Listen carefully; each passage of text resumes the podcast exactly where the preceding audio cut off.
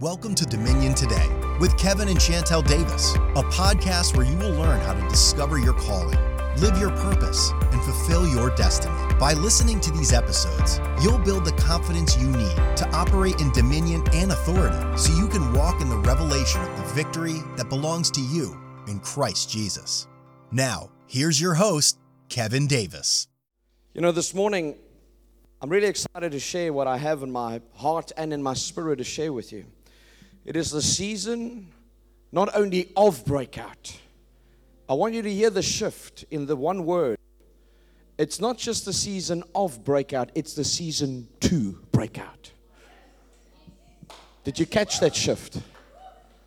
It's not just the season of, it's the season to. You see, there is a commandment that is coming to you this morning. There is a divine instruction that is coming to you this morning. And what I've been challenging all this week is small-mindedness, narrow-mindedness. Because the amount of small-mindedness and narrow-mindedness that I have to contend with in the kingdom of God is, is crazy. There, there's really no other word to describe it. It's crazy. It should not be. To put a word or to put a, a, a sentence, to write a sentence such as, w- or which involves the word Christian and then the, the wording small-mindedness, should not be in the same sentence.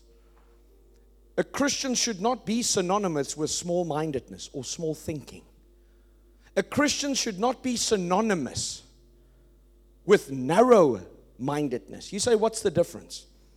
Small-mindedness pertains to limiting God, to limiting the way in which you believe God, for example, is able to bless you.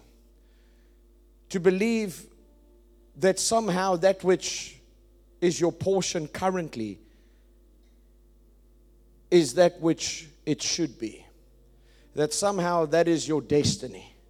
Somehow that was, that is the Lord's desire for you, is where you are currently. And this is why many people would say, I'm not even reaching for the stars anymore. And they would come up with all kinds of spiritual jargon and means of justification. Because, you know, we live for the now. We live in the moment. I live in the moment. Oh, but one day in heaven, we will have this and we will have that. That's small-mindedness. And it comes down to limiting thoughts, limiting beliefs. Narrow-mindedness is also where you try and put God in a box, but narrow-mindedness really deals with where you want to say that this is the, the boundary, this is the limit, the, these are the limitations by which and in which God can and should move. Where you were to look at something or you would not even consider something because you cannot believe that that could be the vehicle that God could use next in order to bring about the greatest blessing and breakthrough in your life. I've got some friends in the ministry that the greatest gifts that they've ever received, I'm talking about monetary gifts, I'm talking about seed that has been sown into their churches, into their ministries, have come not from people in the church, but have come from people who even prescribe to other belief systems. Where some people have said, you know what, I've just come to give you this. I do not even know why. I just feel to do this. This is outside of the norm. Normally, I'm quite stingy when it comes to my finances. But you know what, I've been losing so much sleep over the last three weeks. It's low, as though I can't even go to bed, because every time I go to bed or I attempt to fall asleep, it's just your name that I see. It's your face that I see. It's this name of this church and of this ministry that I've been seeing in my city. And I just feel to do this, to bring this and to put the seed into your hand. But oh, there might be those, you know, already you, you, you can just hear the atmosphere shift in the minds of so many Christians, because there's something that already rises up on the inside. Well, well, well, surely that, you know, that cannot be true. Surely that is not the way that God would do it. In the days of Jesus, when he walked on this earth and was about his earthly ministry, he was not supported by the Pharisees, nor the Sanhedrin, nor the Sadducees. He was not supported. He was not endorsed. And he was certainly not celebrated by, call it now, the church of the time.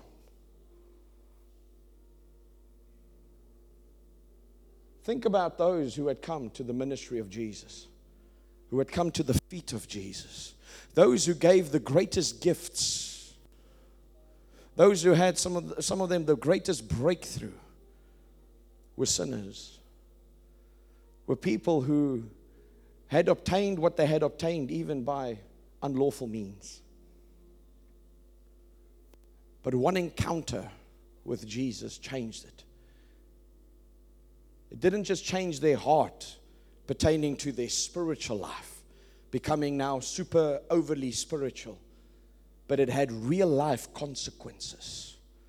Zacchaeus had an encounter with Jesus, and in his presence, he said, you know, no, no, I've, I've, I've stolen from people. Jesus never pointed out, oh, you wicked thing, what have you taken from people? No, no, no, just conversing with Jesus, just being around him, just being in his company, convicted him. So much so that he said, you know what? Everything that I've taken, I will return, and I will give back. I will give it back and more, because I have a revelation. And when you consider that Elijah, the prophet of God, when he was in his hour of his greatest need, it were not other prophets who came to his aid. It were not other believers, Jews, who came to his aid. The ravens had to come. The ravens, die kraaie. Do you know what ravens eat? Have you ever driven on the N one? Have you ever driven on the R sixty-two? The R sixty-three? And you see that there was something that got hit by a vehicle? How many times have you driven and then you see these birds just begin to take off? You see the ravens take off from the road. What were they busy eating? A roadkill. And so the ravens did not come with plates that were prepared in the palace to Elijah. And also understand that ravens are scavengers. So in other words, that they are stingy. I mean, they don't even go and kill themselves. They let the others do the hard work, and they just come for the benefit. They just come for the reward. They're scavengers. And also considering the time that Elijah found himself in. I mean, these were unclean animals. By you just touching that animal, you become unclean. But it is an unclean animal that God uses to take meat from who knows where to come to the aid of Elijah. And what dropped into my spirit even this week is that there are Christians, and let me just make it very, very personal here, is that there are Christians that I know God spoke to in this nation and nations around the world to support us, that which we are doing as Dominion. Where words of prophecy had gone forth, even prior to us coming here, that finances will come in different currencies, multiple currencies from around the world to be able to do what we are doing. But it's been withheld. And this is where I've just gotten to this place even this week where I said, Lord, I just want you to know, not for the sake of me having to say this, because Lord, you know my heart. But let me just declare this so that every devil around me might hear this. Lord, I do not look to the hand of man. Lord, I do not even seek your hand. Lord, you know that I'm all about your heart. But then I also shifted my declaration to say, Lord, I want you to know that I will never limit you. That the provision that is required for us to step into this new phase. Because let me tell you, we have done it all. We have acquired this facility. We have acquired what needed to be acquired. We have done what needed to be done. But I am yet to see the response of those that I know God had spoken to. And please don't, I'm not going to receive another offering, just in case any of you are wondering. I'm not speaking to you this morning. Maar soos wat ons sê in Afrikaans, as die skoen jou pas, dan moet jy maar aantrek. If the shoe fits, you have to put it on. But it is so sad that when you consider the fact that God is wanting to bless, God is wanting to provide, God is wanting to do what He wants to do and that which He has set forth to accomplish. But there are those in the body of Christ that I know God had spoken to. I know. And they have not responded by faith in obedience to the voice of God. And this is why I've just made it clear to the Lord and to every devil, I will never limit God. That if God indeed this day, this week, decides to cause the ravens to come, for heathen to seek me out, to Google me or to go and look for me on Facebook because they heard my name among business circles, or they heard my name on the lips of worldly people, then Lord, so be it. Because the one thing that I've also challenged this week, and this has been saddening to me, is that in that which we do from a business perspective, when I say the word collab to people in business, they immediately say, yes, let's do it. Eight out of ten times, if I say to someone in business, let's collab, eighty percent of the time they would say, yes, let's do it. Even if it is people in the same industry. So you say, well, that makes no sense. In other words, if you've got a, if you Coca-Cola, you can collab with Pepsi to a certain extent. Because there are certain things that you can do together for the betterment of the industry as a whole. Because why? You're not narrow-minded. Now that might be an extreme example of two major, massive companies. But let's make it smaller. Let's keep it local. You could have two ice cream stores collabing, doing something together for the betterment of the community and for the industry as a whole. You could have two pizza places collabing, doing something together for the betterment of the industry as well as that of the community as a whole. But it is so sad the moment. Now, I understand we do not use the word collab from a kingdom point of view, because many would associate that as language of the world. But nonetheless, if you were to say, I extend a hand of friendship to you, which is biblical. If you were to say, I extend a hand of partnership to you, then Christians come with all kinds of excuses if they don't ignore you, which is sad. And the moment you then begin to focus your efforts outside of the perceived boundaries or limits of that which is referred to or regarded as church or sacred, people want to think, you know, you, you, you've lost the plot. Kevin, why are you so much involved in business? Kevin, why are you so visible in the world? Well, why are you so narrow-minded?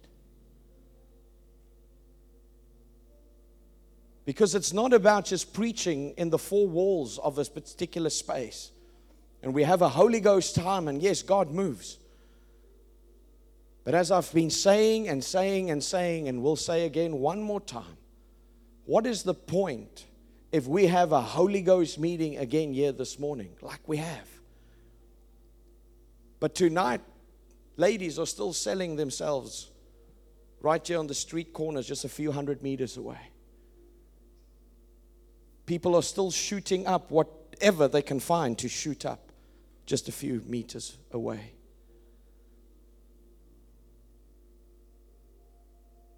Where some men decide to put their hand to certain women just a few meters away. And so really this is a time where we have to deal with these things and confront these issues. Because church is not about just having a Holy Ghost meeting and having a feel-good time. Or it's just about a time of just saying, Lord, I've come to you with all my needs. I expect Pastor Kevin this morning to deal with all of my needs so that I can walk out of here today feeling great about myself and preparing me for a fabulous week. In itself, there's nothing wrong with that. But then also, if you have been filled up to that extent, why are you still quiet in the week? Why are you shying away in speaking to friends and family, colleagues, about that which the Lord has done for you, about that which is taking place right here? Because let me just say this again, that we as Dominion Church, we are not just a place which in essence just becomes this watering hole. Dominion Church is not just a hospital. It is a barracks that has a hospital wing. And I want to ensure that we get you in and out of hospital as quickly as possible, so that there can be a time of rehabilitation, a time of recovery, so that we can once more put a shield and a sword in your hand and say, let's go out for battle. That's what Dominion is all about. This is not a holy huddle. This is not a place where we cry crocodile tears. Hey, there's a time and a place for that, I understand. But also, we cannot get into that place where all we ever do is cry. All we ever do is weep. All we ever do is just wail and travail. There also has to come this in our lives where we get to the point of breakthrough and victory. That we live our lives leading by example, where we can say, look what the Lord has done. Not pointing at someone else, a friend or family member, oh, look what the Lord has done for that one. Look what. No, no, you need to be able to say, look what the Lord has done. And then people say, well, I want what you have. And then you say, well, come join me next week, Sunday morning, right here. Come and join me. Be part of something bigger than yourself. And that's what we've been saying. We've not changed our message. Whether the rand is up, whether the rand is down, whether the fuel price is up, whether the fuel price is down. Whether there's a war in this country or a war in that country and a war in multiple countries, we've not changed our message. We've not changed our focus. We've not changed our mandate. And so this is not a place that is just going to, where we're just going to hold hands and sing Kumbaya and talk about all the wicked things in this world and, hi, shame, it's so bad, it's so sad. No, no, no. We are among those who need to go into every single sphere of society and affect lasting, meaningful change and transformation. So this is who we are, and this is what we are. And it's because of that that people misunderstand and even misrepresent us. And that is what we need to also break on the inside of us, and even pertaining to our minds and our hearts. Because by you being part of Dominion, there is every and any possibility that you yourself might be misunderstood and even misrepresented. And for many, that seems to be too big of a price to pay. And so I want to challenge this as well. Deal with your pride. And I'm not just talking about dealing with it like just managing it. I'm talking about overcoming it when I say deal with it. I'm talking about putting it away. I'm talking about conquering it. Because Jesus said, if you try and hold on to your life, you will lose it. And so this is not a place where you can come where it's about the popularity contest, about who's popular and who's not. It's not a place where we're going to get to where, you know, there's this group and there's that group. There's these people and there's those people. There's this group and then it's not about that. But hey, when you get to the place where you have died to self, when you get to the place and walk in the revelation that my life is not my own, that I have presented myself unto the Lord as a living sacrifice, it is then and then only that the Lord says, I will lift you up. I will elevate you. I will accelerate you. I will divinely position and also promote you. I will divinely endorse you. I will cover you. I will protect you. I will nurture you to ensure that you become all that I have made you and called you to be. Why? Because you have come to the end of yourself, and where you walk in the revelation that it is Christ in me, the hope of glory. And you see, that is what we want to and need to and must instill in the hearts of every single one of you, so that you in turn can entrust that to others and impart that to others. And so if you're still on the fence of wondering whether or not Dominion Church is for you, well, This morning I'm wanting to say that if you're willing to lay down all, then this is the place for you, and there's room for you. If you want to preserve self, well then I can recommend many other churches where you can just go and sit, where you will hear a message, feel good about yourself, go and have a lekker lunch, walk on the beach tonight, and do what you need to do this week, and then next week you just do it all over again. But this is not our mandate. This is not our call. And so I'm saying these things in essence just as the introduction, just to lay the foundation of who we are, of what we are, and where we are going to. You know, in this last week as I went to Worcester, it was rather exciting. That first night. Because once more, we saw that there are churches and then there are churches. Where we as Dominion Church in Worcester probably became the first church, if not forever, in the last, I do not know how many decades, that had had law enforcement come to the church service. For what? For disturbing the peace. I kid you not. This was not during an all-night prayer meeting. And now it's two o'clock in the morning. And it sounds like a Holy Ghost tent revival meeting. This was on a Sunday afternoon at six p.m.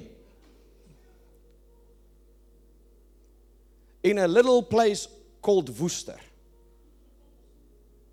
And then they tell me that Cape Town have got some demons. Then they tell me that Cape Town have territorial spirits. En dan sien ek die man wat nog die aanklag maak, en dan is hy nie net onder die beheer van demoniese spirits nie, dis sommer ander spirits ook. Die man is letterlik by homself nie op soveel verskillende maniere. But what was interesting to me, and then it occurred to me, and I, I was telling everyone, isn't it interesting that that which we've been talking about for weeks and months on end, about territorial spirits, where we've been talking about what it means to occupy until He comes. I've taught these things, and now we saw the natural manifestation of that which I've been talking about that takes place in the realm of the Spirit. I mean, what other church do you know in twenty twenty-three where law enforcement rocks up to the service? Tell me what other church that happens to. I mean, during the seed period of time, we had law enforcement. Why? Because we as churches, we as pastors became soft targets. And you know what upset the people was the fact that when I had come out, now they call me out of the revival meeting. And I mean, now I speak with them. And they were expecting this pastor to just come out almost already flinching. Yes, sir, what is wrong? How can I help you? You know, they were expecting someone timid. They were expecting someone weak. And so I greeted the guy and asked him what's his name. I asked him for all of his details, and obviously wrote that down. And then he says to me, no, he's this and this and this, and he's here because we are disturbing the peace and we need to quiet it down. I'm like, listen, this is a church. He's like, no, yeah, he knows, but then this and that. Then Ten seconds or so after that, here comes law enforcement. I mean, now, now they drive with that bakkie of theirs. And then, hiervoor, spring hulle uit. And you know what? I actually got quite excited when I saw this happen. It's like, hey, hierso kom 'n ou Western showdown. Jy weet, jy kan hom ontrent hoor. And I'm like, I'm ready. I'm ready. Ek is reg. Ek stap nou net hier uit die teenwoordigheid van die Here uit. I'm just walking out of the presence. I mean, I'm I'm here. I'm here. I'm here. And as I'm having a conversation now with the law enforcement, I asked them, why are you here? No, because we are disturbing the peace. I said, we, we're a church. And they're like, yeah, but they they got all these complaints. I said, from who? Nee, van die en van die en. I said, okay, well, then, then get them here. Call them. Because this is ridiculous. And then I pointed to the fact that just the previous day, there was a wille troue daar. En so toe kapteinspan die seile daar speel, dan stamp almal voet. When the music plays, then everyone wants to, you know, keep up with the beat. But now the moment they hear, I sing praises to your name. Then the demons begin to. Maar toe kapteinspan die seile, dan sê dit.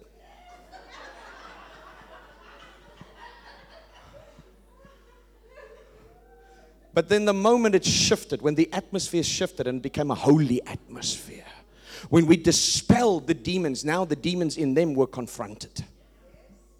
And that was the response. So I said to them, listen, this is not a matter of disturbing the peace. I said, this is a matter of you infringing on my constitutional right, where I have the freedom of religion and the freedom of expression. This is a Sunday afternoon, and we are worshiping the Lord. And then he's like, no, this has got nothing to do with your constitutional. I said, well, were you here yesterday to, to tell them they were disturbing the peace at ten o'clock at night? No, we were not. I said, exactly. So what's the difference? The difference is that is a worldly party and this is church. And so I said, you're upset about the fact that this is church. No, don't make this a matter of church. Don't make this a... And then he said to me, You can do, jy, jy kan doen wat jy wil met jou godsdiens. So, yeah, never.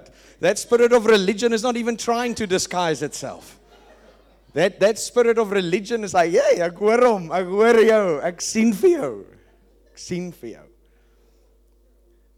And what was so interesting in that situation, uh, confrontation, really, is that as I was dealing with these things, and all of a sudden, you know, they get, there's one particular guy who's the leader, you know, he gets agitated. Because he's like, somewhere, well, ons, ek kan sien, ons gaan nie hier regkom nie. Bye-bye. I didn't shake his hand. I just looked at him, like, looked at him like, listen, really, are you going to be this childish? I mean, here's this big man in front of me, but he's so childish. He's like, yeah, no, because, because uh, he came here in peace, hoping to peacefully and properly resolve this issue, but clearly... And then as I dealt with the, the laws, and I asked them, so according to your bylaws, because they kept on with bylaw, bylaw, bylaw, I said, are, are we in violation of any one of your bylaws? No. So why are you here? So then goodbye, see you, thank you very much, bye-bye. No, but because there's these complaints, and they want to find a, a resolve to it. And the moment I start just asking, okay, so how, how loud is now too loud? No, because I want to understand. Because if you tell me that it needs to be at a certain decibel level, then I, that I've got something to measure it by. Because the problem is, is that if you just say it's too loud now, then it becomes subjective. So that means I could turn it down by even twenty percent, even fifty percent.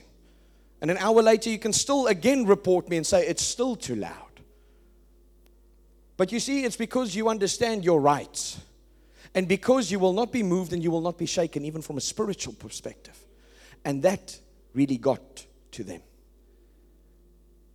And I said to them, it's interesting that once more, you know, here you are coming to a church, having this conversation with a pastor, when drug dealers are running around all over. Exactly, and those were my exact words. I said, once more, it appears as though we are the soft targets. But they got anything but a soft little pastor. I wasn't rude. I wasn't disrespectful. I mean, afterward, I thanked the individuals in law enforcement for their service, said we're praying for them. And what was interesting as well is the remarks of those in law enforcement saying that they wouldn't even come into the building because of the respect and the reverence that they have for God, because they were raised well. And then I realized, you know what, isn't it interesting that there are so many churches? And this is not about our church being better than, uh, please, as, as dit alles wat jy hoor, dan weet ek veragtig nie. But if you can hear the fact that that which we've been talking about, that which we've been saying, and now seeing and experiencing the physical manifestation of all of that, what other church do you know of that over the last year, past sea, that law enforcement has rocked up because you are disturbing the peace? But this happens on the first night of revival, where we as Dominion Church gather together. That tells me something. That tells me something that the devil is afraid of us. That tells me the moment the devil sees anyone that's a part of Dominion, whether you are a friend, partner, or member of Dominion, the moment the devil looks at you, the devil actually shrieks and shudders because of fear. You see, I've long, I've long passed this understanding of, oh, I'm so fearful of the devil. No, no, because I understand who I'm a carrier of. That greater is he that is in me than the one who's in this world. Therefore, the devil, or I'm not afraid of the devil, the devil is afraid of me. Because of that revelation. Because of the fact that wherever I go, because I am in Christ, as Christ is in me, they hear the sound of the roaring of the lion of the tribe of Judah. I can speak with my voice that I have. Many people have got nicer voices, deeper voices. But I'm backed up with the voice of Jesus, which in the realm of the Spirit sounds like the roaring of the lion of the tribe of Judah as he is. And that is the difference between you just relying on your own strength. Because in my own strength, in speaking the way that I spoke to them, that would possibly just be arrogance. Because it's you trying to be something where you know if it truly was going to come down to it being tested, you're going to fail. But because you have a revelation and an understanding, but also greater, you walk in that revelation. That even when the time of testing were to come, to test the substance of that which is inside, when they were to squeeze you, that which you told them you carry indeed comes out in that moment. And that's the difference. And so this is why everything in me, because there's things that we, Chantel and I, as leaders, have to contend with that you, by the grace of God, never have to contend with. When you are the one who is spearheading something, when you are the one at the front, you are getting all of the resistance from the front. This is the reason why when you look at certain birds, they fly in formation. And after some time, you find that the one who was in front falls back and there's another one that takes the front. Why? Because flying in formation in the way they do has everything to do with wind resistance. And by working together, they are actually able to fly further, faster, had all of them flown alone. And so because we are flying in formation, and because we do not have the luxury of just saying, you know, Moira, come and take my place, or Hilton, come and take my place, or Derek, Vivian, come and take my place. Any one of you, I can mention every one of your names. But it's we. We are the ones in the front. We are getting the resistance from the front. We are getting the things that are coming at us from the front. I'm not saying any of this to extract any sense of sympathy. I am saying this because I can speak of it, because I know what I'm contending with. I know what I'm contending for. We know what it is that we are contending with and contending for.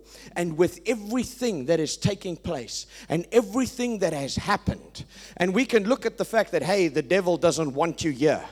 We can look at the fact that there's been so much and so many things that have come against us. And as that much as that would have been uh, enough to cause many people to pack up and leave, pack up and go, to quit, throw in the towel, call it whatever you'd like. That spurs me on. This actually speaks volumes to my heart and to my spirit, that if the devil is so afraid of us being here, if the devil is so afraid of what we've already birthed, can you just imagine what we are on the brink of seeing and experiencing?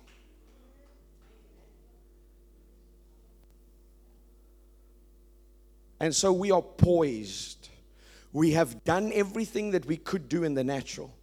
I've said this to many people before, the analogy, very famous analogy, of two farmers who were praying for rain. Two adjacent farmers, I should say, praying for rain. But only one of them went out to prepare the soil to receive the rain. And now the question was, who of the two farmers do you believe truly believed God? Who of the two farmers do you believe truly had faith? And so understanding that analogy and how it applies to us, we have moved to this facility. We have made room. We have sowed seed. We are believing God, unlike we've ever believed Him before, of that which He's needing to do. And as much as there has been resistance, I'm just like, there is a resistance, or there's a restraint now. But you know what? As I've shared with you in the past of what a floodgate is all about, pressure builds up against that floodgate. But boy, oh boy, when that floodgate opens, it only just has to open like this, like just a little bit. And it begins to... And that is why when you open the floodgate, you're not going to close it again. And that is the point where we're at. We are at that breaking point. But when we master the breaking point, it leads to a breakout. And so let that be an encouragement to you. Because there are many of you that also, as individuals, as families, you can relate to this because you're at the same kind of place. When I look at you in the realm of the Spirit, I see so many. And, and it's like there is this, like large, yeah, have you ever seen these cartoons where, you know, they stuff as much as they possibly can into, into their, whatever a minute, your closet. Have you ever seen those cartoons? And then, you know, the you know the you see the closet just like bulge like this. Have you ever seen that? So that's sort of the picture that I have as I'm even looking in the realm of the Spirit over so many of your lives. It's like that which needs to release and open, it's like it's bulging already because it should have opened up some time ago. But there comes that moment in time where people unfortunately look at that and they think, it should have It should have broken by now. It should have opened by now. And then, because they did not see it, they walk away. They turn just before the greatest breakthrough of their lives. And that's where you are now. That's where we are, right here and right now. And so what do we do in the meantime? We need to be faithful in every way imaginable. To have the things that we've never had before, we need to be able to do what we've never done before. It's as simple as that. What does that mean? We need to be able to speak to as many people as possible during the week. We need to advi- invite as many people as we possibly can during the week. We need to bring as many people along as we possibly can for next Sunday morning at ten a.m. right here. And so I'm believing next week, Sunday morning, ten a.m.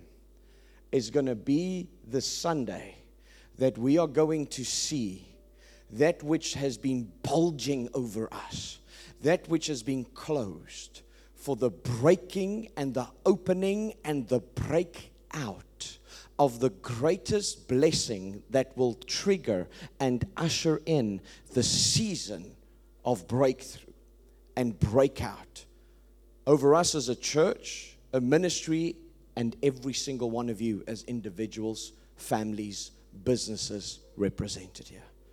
That's what I'm seeing. That's what I'm contending for. And so this morning I want to ask you, who's with me? I want to ask you, who's with me? And so I want you to make this decision this morning to say that this week you're going to spread the word. I mean, we've got access to social media. We've got access to WhatsApp. Every week, I mean, we put out the artwork, share the artwork, tell people, tell them to come and join you. Tell them to be a part of what we're doing, because there's things that the Lord has shared with me, but I've not been able to release it as yet because that is reserved for when we break through. You say, well, that sounds unfortunate. That almost sounds like we are being punished right now for where we're at. No, no, no. There are certain things that you even are not even ready to hear, certain things that you are not ready for because we have not collectively obtained that level.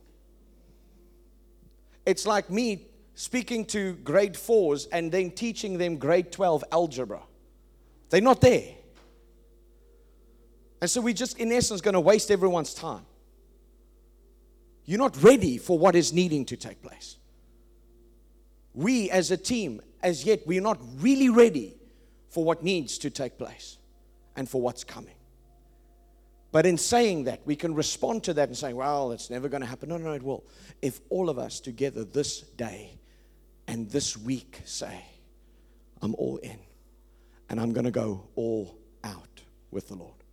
And so you say, well, I haven't really shared anything from the Word. Here it is for you. Here it is. The one thing I've been reminded of this week as well is the fact that losers say these words. They say, I should have, I could have, I would have, but I didn't. So you say, well, I'm not a loser. That's not my kind of language. Well, then your language should be along the lines of, I can, I will, I must. Yeah, some of you know it. Famous words. I can, I will, I must. Now, I want you to see the progression, because these are not just words, because we can say, I can. And this is what the Lord showed me again this week, is so many Christians are stuck with I can.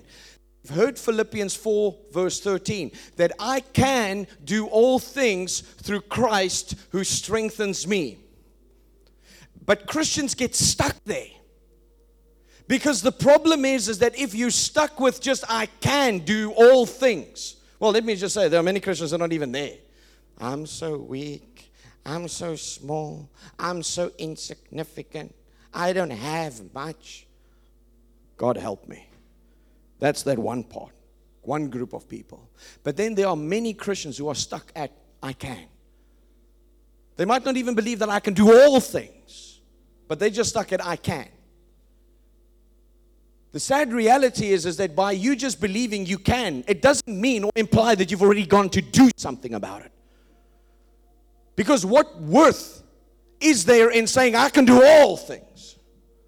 But you never apply that revelation to anything that you do, because maybe you don't even do anything. And so it's not about just saying, decreeing and declaring, I can do all things. And you can say it with any kind of frequency in your voice, pitch, tone, whatever else, to make it sound even more powerful and significant. If you're not going to put your hand to the plow, if you're not going to do something about it, the fact that you can do all things, you're not going to see anything manifest. Because I can needs to become I will.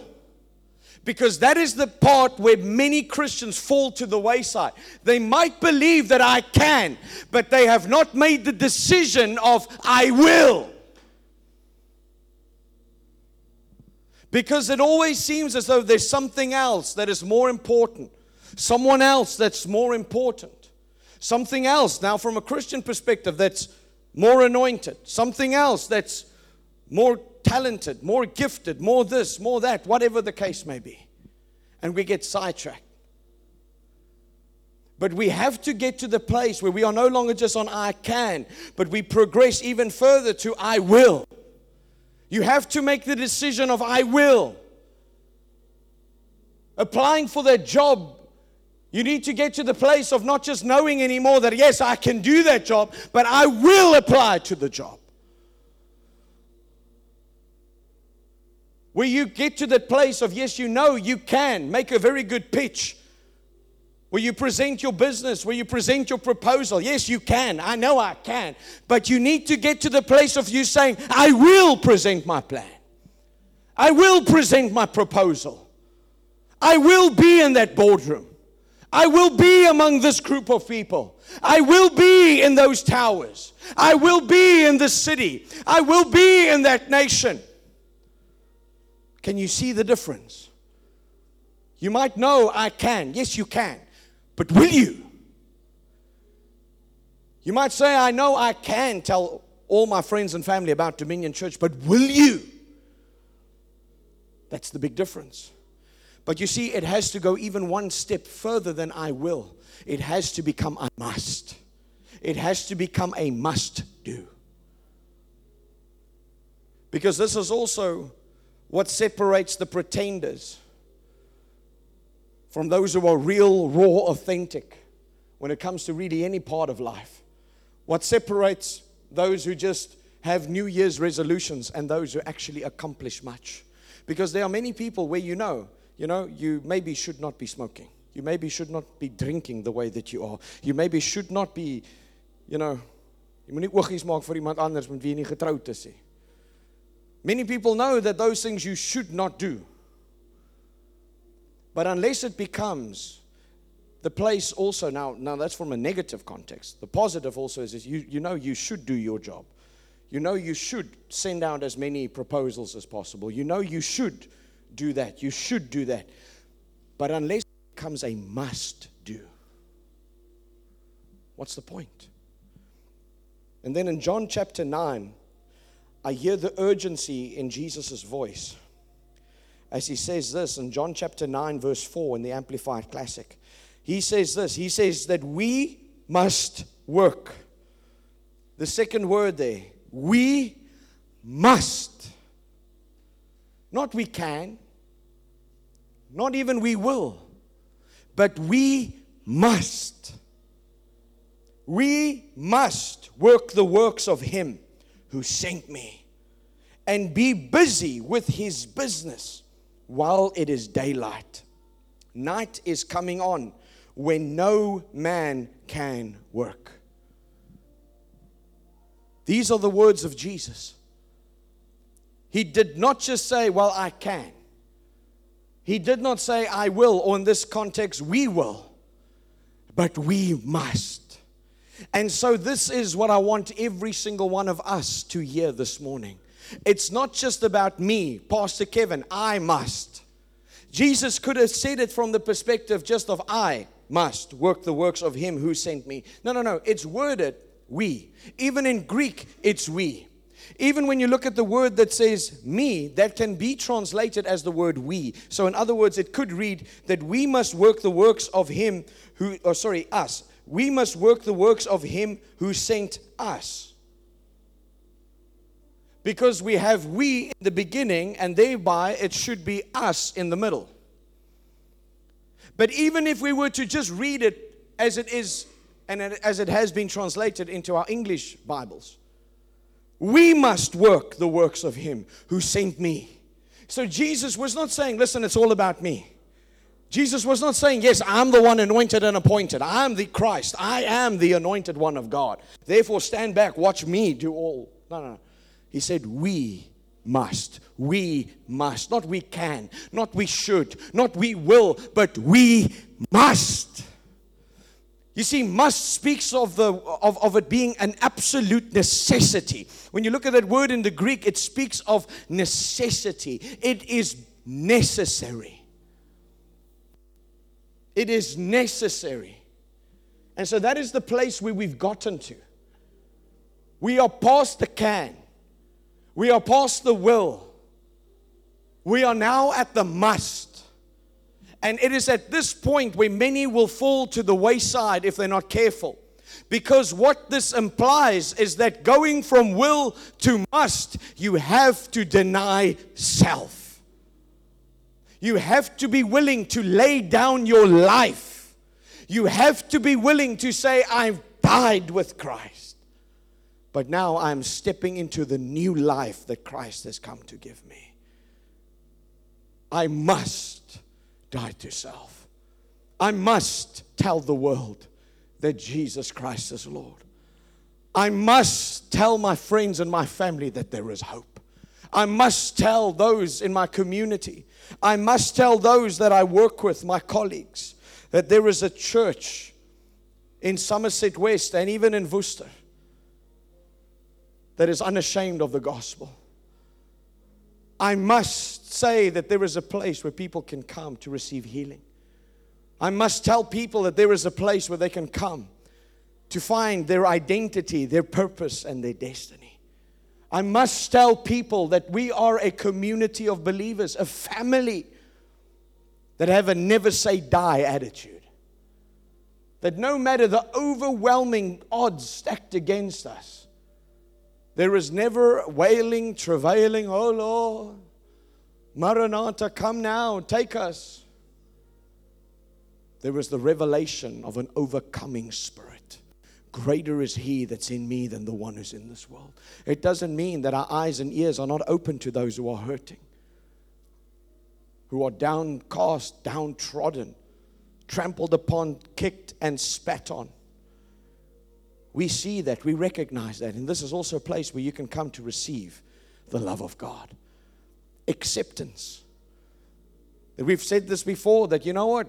We will never ever say to people coming here that you cannot enter because of this or because of that, because you are this kind of person, because you are that kind of person, because you look this way or you sound this way or even you smell this way. Everyone and anyone is welcome. Does that mean that you are not going to be challenged? No. You are going to be challenged. According to what standard? The Word of God. Does that mean you're going to Bible bash us? We'll find out. You see, Paul said we need to speak the truth in love, and that's what we do. Thank you for listening all the way to the end. If you'd like to help Kevin and Chantel reach and impact this generation, thank you in advance for sharing this episode with your world. If you have enjoyed Dominion Today, follow Kevin and Chantel on Instagram, Facebook, and your favorite podcast platform, or connect with them online at dominion dot org dot z a.